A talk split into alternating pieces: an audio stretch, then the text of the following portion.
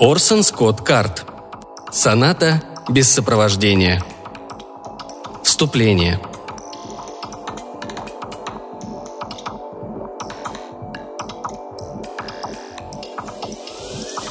Когда Кристиану Харрельсону было 6 месяцев от роду, предварительное тестирование обнаружило у него чувство ритма и исключительно тонкий слух. Проводились, разумеется, разные тесты. Перед Кристианом было открыто много других возможностей. Однако главными знаками его личного зодиака оказались ритм и слух. Тут же последовало их подкрепление. Мистер и миссис Харльсон снабдили записями всевозможных звуков – и велели постоянно их проигрывать. Неважно, бодрствовал Кристиан или спал. Когда Кристиану исполнилось два года, седьмая серия тестов окончательно определила путь, которым ему суждено было пойти. У него обнаружились исключительные творческие способности, неуемное любопытство и столь глубокое понимание музыки, что на всех листах тестов появилась помета – сверходаренность.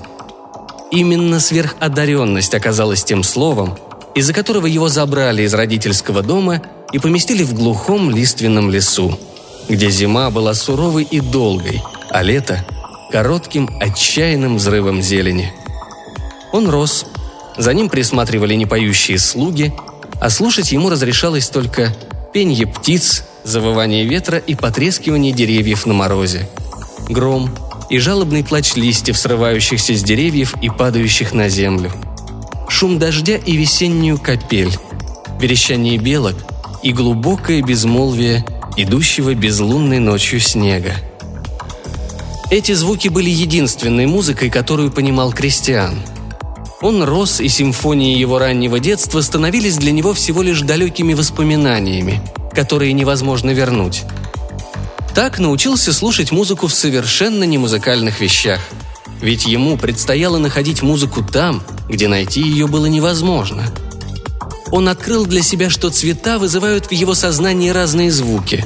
Солнечный свет летом представлялся ему яркими звонкими аккордами. Лунный свет зимой – тонким жалобным причитанием.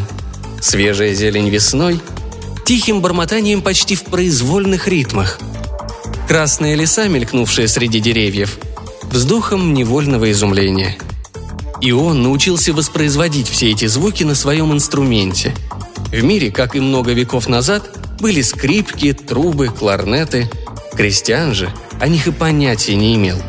Он знал только свой инструмент. Этого было вполне достаточно.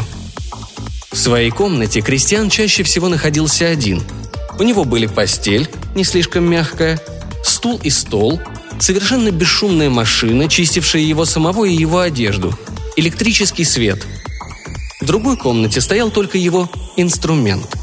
Это был пульт со множеством мануалов, клавиш, рычагов и кнопок. И когда он касался любой его части, возникал звук. Каждый мануал имел свою собственную громкость. Каждая клавиша мануала обладала особой высотой звука. Каждый рычаг изменял регистр, а каждая кнопка тембр звука. Впервые появившись в этом доме, Кристиан, как принято у детей, игрался с инструментом, производя странные и смешные громкие звуки. Инструмент стал его единственным товарищем по играм.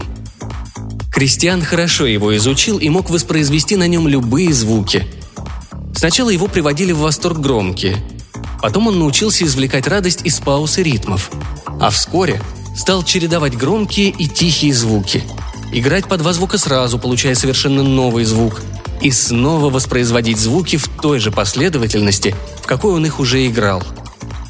Постепенно в музыке, которую он создавал, зазвучал лес. Завыли ветры.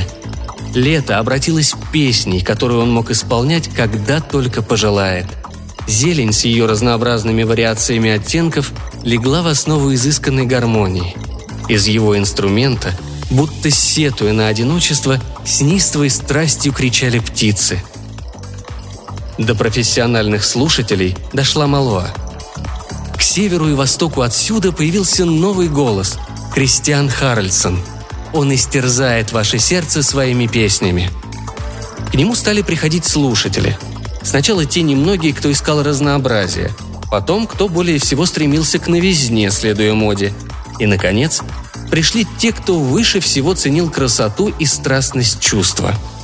Они приходили, оставались в лесу крестьяны и слушали музыку, доносившуюся из динамиков безупречного качества, установленных на крыше дома. Когда музыка заканчивалась и крестьян выходил из дома, он видел слушателей.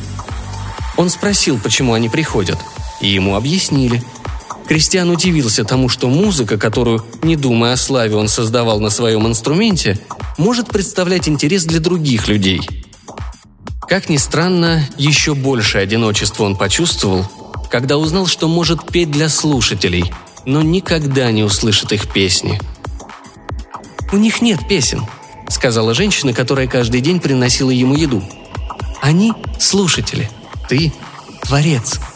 У тебя есть песни, они же слушают. «Почему?» – в невинном удивлении спросил Кристиан. Женщина, казалось, была озадачена. «Потому что именно этим им больше всего и хочется заниматься. Их подвергли тестированию, и они больше всего счастливы как слушатели. Ты счастлив в качестве творца. Разве нет?»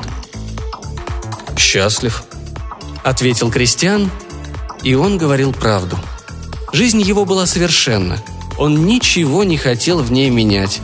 Даже ту легкую грусть, которая охватывала его, когда слушатели, по окончании его исполнения, поворачивались к нему спиной и уходили.